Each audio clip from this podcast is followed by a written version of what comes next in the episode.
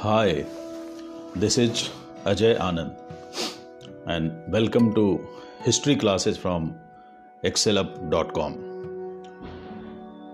इस लेसन में आप इंडो चीन के राष्ट्रवाद के बारे में पढ़ेंगे।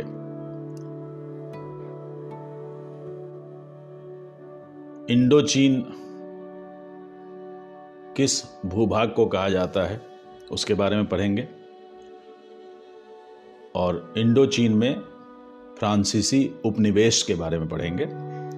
उसके बाद उपनिवेशी शिक्षा पद्धति के बारे में। उपनिवेश में धर्म परिवर्तन के कारण क्या समस्याएँ हुई, उनके बारे में पढ़ेंगे। वियतनाम का विभाजन और अमेरिकी कब्जा के बारे में पढ़ेंगे।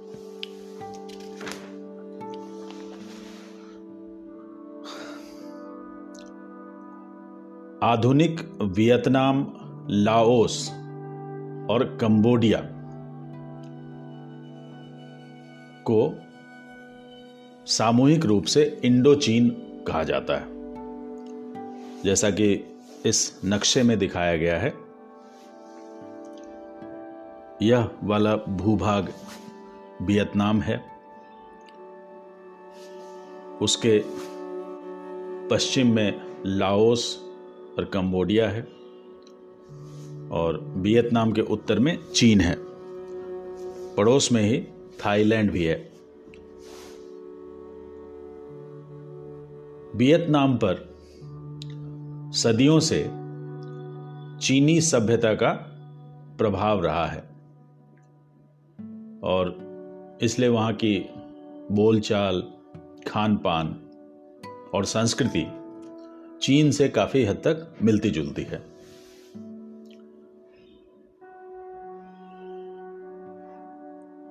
इंडो चीन में उपनिवेश की शुरुआत अठारह में हुई, जब फ्रांस की सेना वियतनाम में आई और 1880 के दशक के मध्य तक फ्रांसीसी सेना ने पूरे उत्तरी इलाके पर कब्जा कर लिया। और फिर अठारह में अन्नान पर कब्जा करने के साथ ही कहा जाता है कि फ्रेंच इंडो चीन का निर्माण पूरा हुआ। उपनिवेशी ताकतों के लिए उपनिवेश का क्या मतलब था? यूरोपीय देशों के लिए ऐसे स्थान की तलाश थी जहाँ वे अपनी फैक्ट्रियों में उत्पादन के लिए कच्चा माल प्राप्त कर सकते थे। और इस दौर में सभी यूरोपीय ताकतों ने दुनिया के विभिन्न कोने में जाकर उपनिवेश बनाने शुरू किए।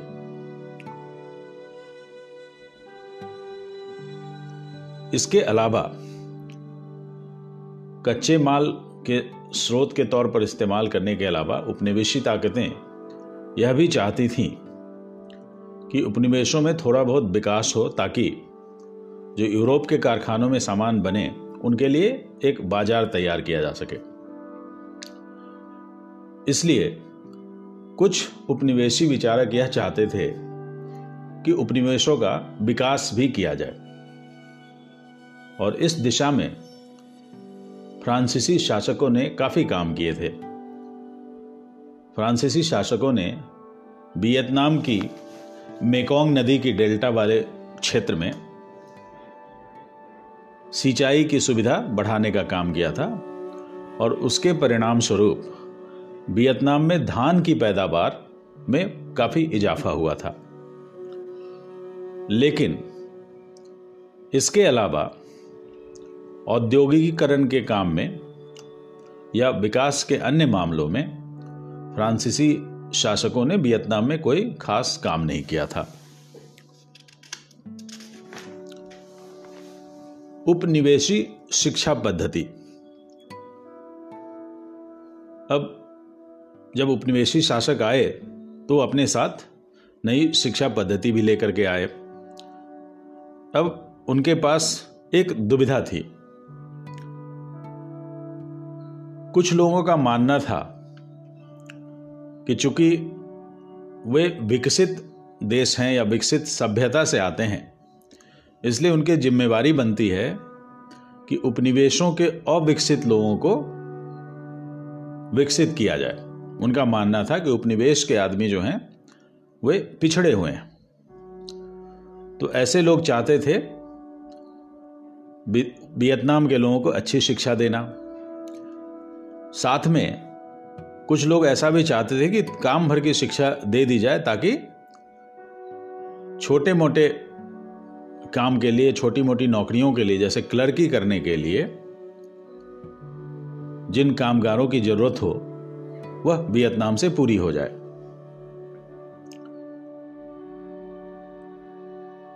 लेकिन कुछ लोगों का यह भी मानना था कि यदि उपनिवेश के लोग, वियतनाम के लोग ज़्यादा शिक्षित हो जाएँगे तो वे जागृत हो जाएँगे। उन्हें लोकतंत्र का मतलब समझ में आने लगेगा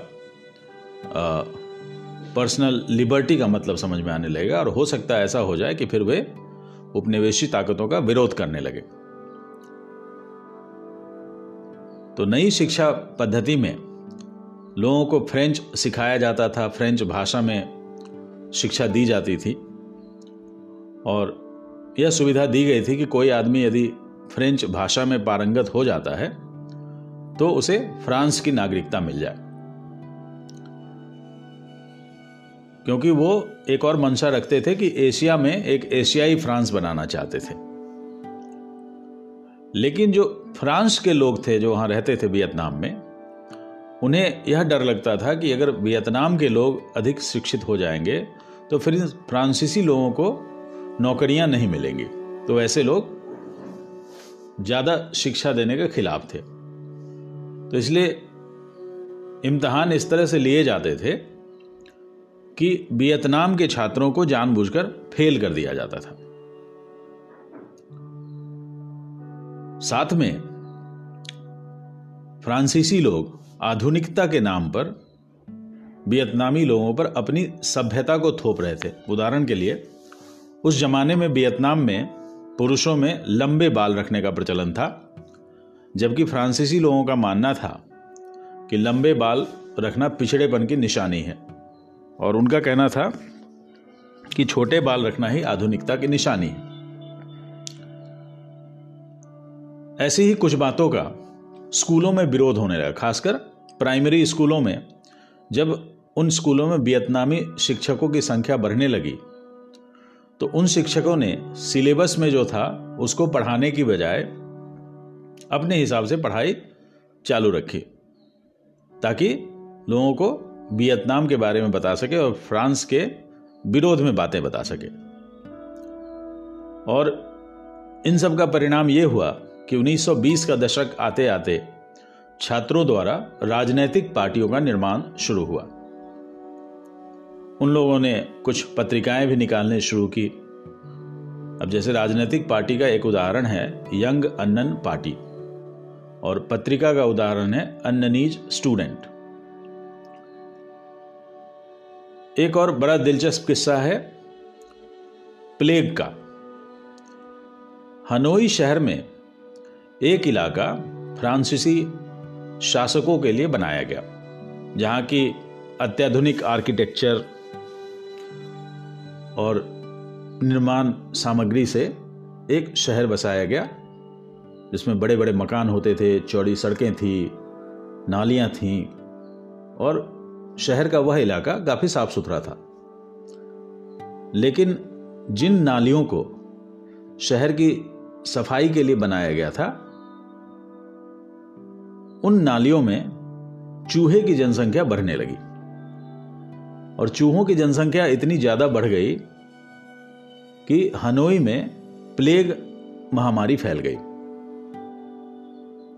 उस महामारी से लड़ने के लिए स्थानीय प्रशासकों ने चूहे पकड़ने की स्कीम निकाली,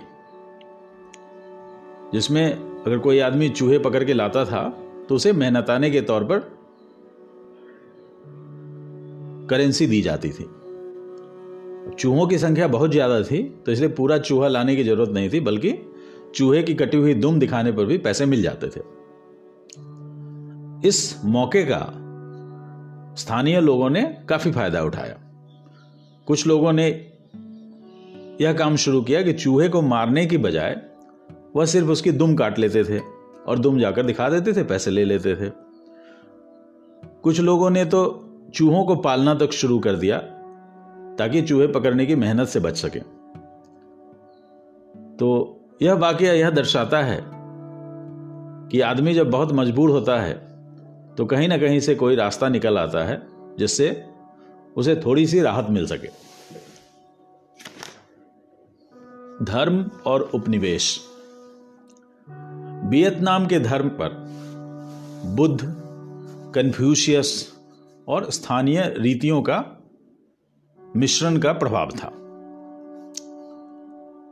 लेकिन फ्रांसीसी उपनिवेशी शासकों के साथ साथ वहाँ पर ईसाई मिशनरियों का भी आगमन हुआ था।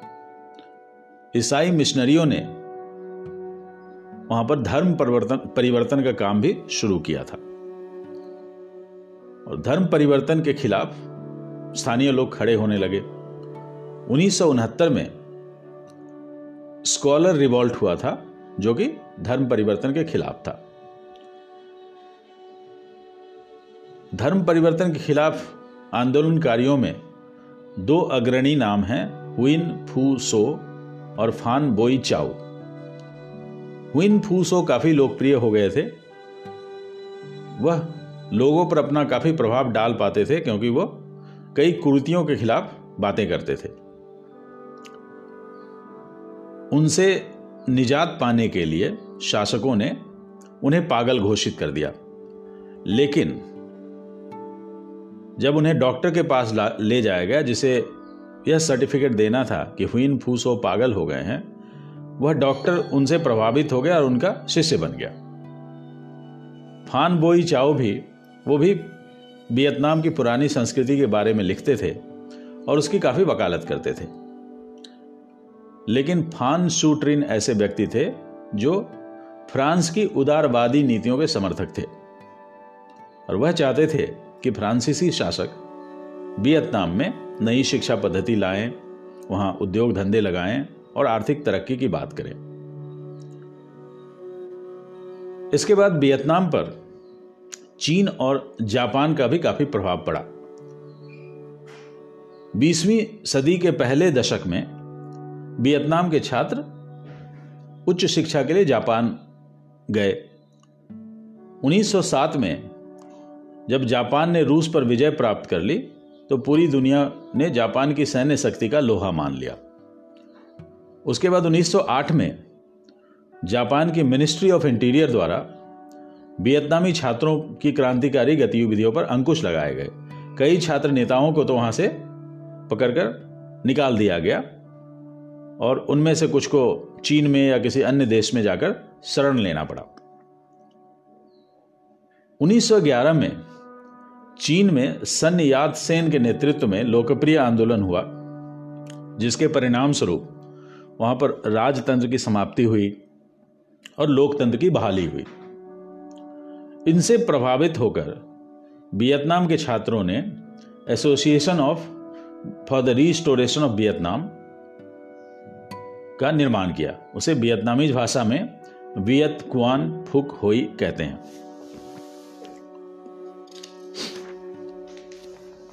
कम्युनिस्ट आंदोलन। 1930 की आर्थिक मंदी का असर पूरी दुनिया की तरह वियतनाम पर भी हुआ। वियतनाम में अनाजों के दाम घट गए और किसान बदहाली की स्थिति में आ गए। लोगों में भूखमरी की स्थिति पैदा होने लगी।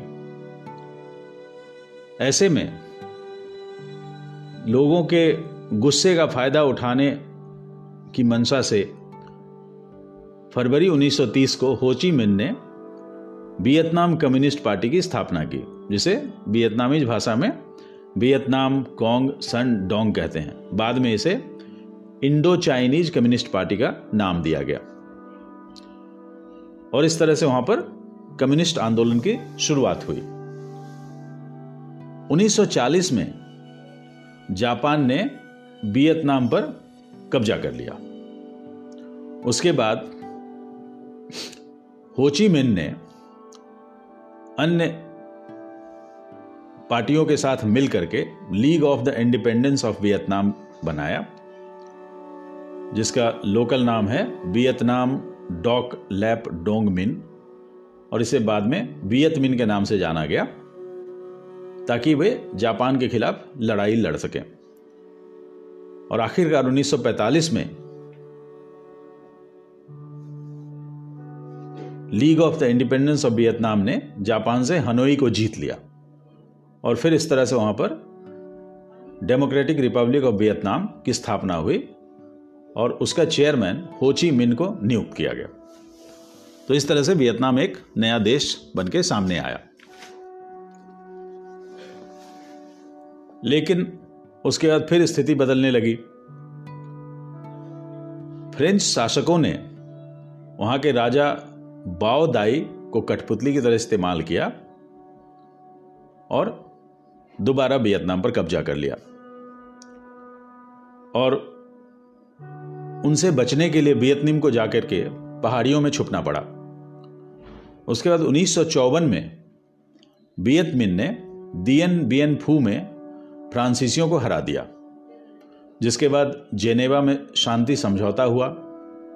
लेकिन उसका एक बुरा परिणाम यह हुआ कि वियतनाम का विभाजन हो गया। उत्तरी वियतनाम और दक्षिणी वियतनाम। उत्तरी वियतनाम में होची मिन की सरकार बनी। और दक्षिणी वियतनाम में बाओदाई की सरकार बनी। उसके कुछ दिनों बाद ही नगो दिन दियम द्वारा दक्षिणी वियतनाम में बाओदाई की सरकार का तख्ता पलट कर दिया गया। लेकिन बाद में नेशनल लिबरेशन फ्रंट ने डीएम की तानाशाही का विरोध करना शुरू किया और नेशनल लिबरेशन फ्रंट ने होची मिन की मदद से डीएम सरकार के खिलाफ लड़ाई जारी रखी। अमेरिकी कब्जा। वियतनाम में कम्युनिस्ट पार्टी की सरकार बनी थी। तो अमेरिका को लगने लगा था कि वियतनाम और आसपास के इलाकों में धीरे धीरे कम्युनिस्ट पार्टियाँ अपने पैर पसारने लगेंगी, जो कि अमेरिका नहीं चाहता था। और कम्युनिस्टों को बढ़ने से रोकने के लिए अमेरिका ने 1965 में वियतनाम पर कब्जा कर लिया। उस समय तक अमेरिका सुपर पावर हो चुका था। अमेरिका के पास अत्याधुनिक हथियार थे बम वर्षक थे, सेना भी काफ़ी ताकतवर थी। तो इसलिए अमेरिका को लगा कि वे आसानी से वियतनाम को दबा देंगे। लेकिन जब मातृभूमि की रक्षा की बात आती है तो उसके खिलाफ सारी शक्तियाँ फेल हो जाती हैं। वियतनाम के लोगों ने अमेरिका के खिलाफ कड़ी टक्कर लेने का निर्णय किया। और इसका नतीजा यह हुआ कि अमेरिका को वहाँ मुँह की खानी पड़ी। उस लड़ाई में अमेरिका के सैंतालीस हज़ार सैनिक मारे गए। तीन लाख तीन हज़ार सैनिक घायल हुए, जिनमें से लगभग तेईस हज़ार तो हमेशा के लिए अपाहिज हो गए। शुरू में तो अमेरिका की जनता ने वियतनाम पर कब्जे का समर्थन किया, लेकिन धीरे धीरे लोग दो भागों में बंटने लगे। कुछ लोग सरकार के समर्थन में थे, लेकिन ज़्यादातर लोगों को लगता था कि ऐसी जगह जहाँ जीतने के कोई आसार नहीं हो, वहाँ पर जाकर अपने सैनिकों को खतरे में डालना सही बात नहीं है। वियतनाम की लड़ाई में वहाँ की होची मिन ट्रेल ने ज़बरदस्त भूमिका निभाई। यह पगडंडियों और सड़कों का एक घना जाल था, जो कि उत्तरी वियतनाम से दक्षिणी वियतनाम तक जाता था। जैसा कि इस नक्शे में आप देख सकते हैं कि होची मिन ट्रेल का मुख्य रास्ता वियतनाम में न होकर पड़ोसी देशों, लाओस और कंबोडिया में था। और उसकी शाखाएँ दक्षिणी वियतनाम में खासकर से सुदूर इलाकों तक जाती थी। यह पूरा रास्ता घने जंगलों से ढका हुआ था। तो इसलिए अमेरिका के टोही विमानों द्वारा इनको इनको देख पाना बड़ा ही मुश्किल होता था। और यह कहने में अतिशयोक्ति नहीं होगी कि वियतनाम का बच्चा बच्चा इस लड़ाई में शामिल था। वह इस पगडंडी के एक एक कोने कोने से वाकिफ था और उन्हें पता था कि स्थानीय सामान का कैसे इस्तेमाल किया जाए। तो कभी साइकिल पर, कभी पीठ पर वे लोग रसद, सामान और हथियार पहुँचाया करते थे ताकि वियतनाम के लोग अपनी लंबी लड़ाई जारी कर सकें। और होची मिन ट्रेल शायद ना होता तो कहानी कुछ और होती। इस लड़ाई में महिलाओं ने भी कमाल की भूमिका निभाई। चीन और अन्य पड़ोसी देशों की तुलना में वियतनाम की महिलाओं को अधिक स्वतंत्रता मिली हुई थी, लेकिन उन्हें कभी ऐसा मौका नहीं मिला कि सार्वजनिक जीवन में कोई खास भूमिका निभा पाए। लेकिन जब अमेरिकी कब्जा शुरू हुआ तो महिलाओं को मौका मिला। अपना योगदान देने का। तो होची मिन ट्रेल्स द्वारा हथियार, रसद और अन्य सामान पहुँचाने के साथ साथ महिलाओं ने बढ़ चढ़कर इस लड़ाई में हिस्सा लिया। और आखिरकार अमेरिका को मुँह की खानी पड़ी। 1974 में की जनवरी में पेरिस में शांति समझौता हुआ, जिससे, जिसके अनुसार अमेरिका वहाँ से हटने को तैयार हो गया। लेकिन उसके बाद भी वहाँ पर नेशनल लिबरेशन फ्रंट और साई गाँव के शासन के बीच लड़ाई चलती रही।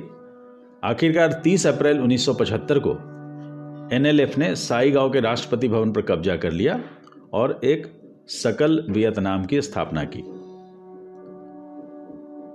तो यह है इंडो चीन का इतिहास। सबसे पहले आपने इंडो चीन के मतलब के बारे में जाना, फिर किस तरह से वहाँ पर फ्रांसीसी उपनिवेश का शुरुआत हुआ था इसके बारे में जाना। फिर मैंने बताया कि वहाँ पर वियतनाम में आधुनिक शिक्षा पद्धति कैसे लागू की गई, धर्म परिवर्तन के प्रयास किस तरह से हुए, फिर किस तरह से वियतनाम में कम्युनिस्ट आंदोलन शुरू हुआ, वियतनाम का विभाजन हुआ, फिर दोबारा तख्ता पलट हुआ और आखिरकार वियतनाम पर अमेरिकी कब्जा हुआ और एक लंबे संघर्ष के बाद वियतनाम को स्वतंत्रता मिल पाई। इस लेसन में इतना ही। Thank you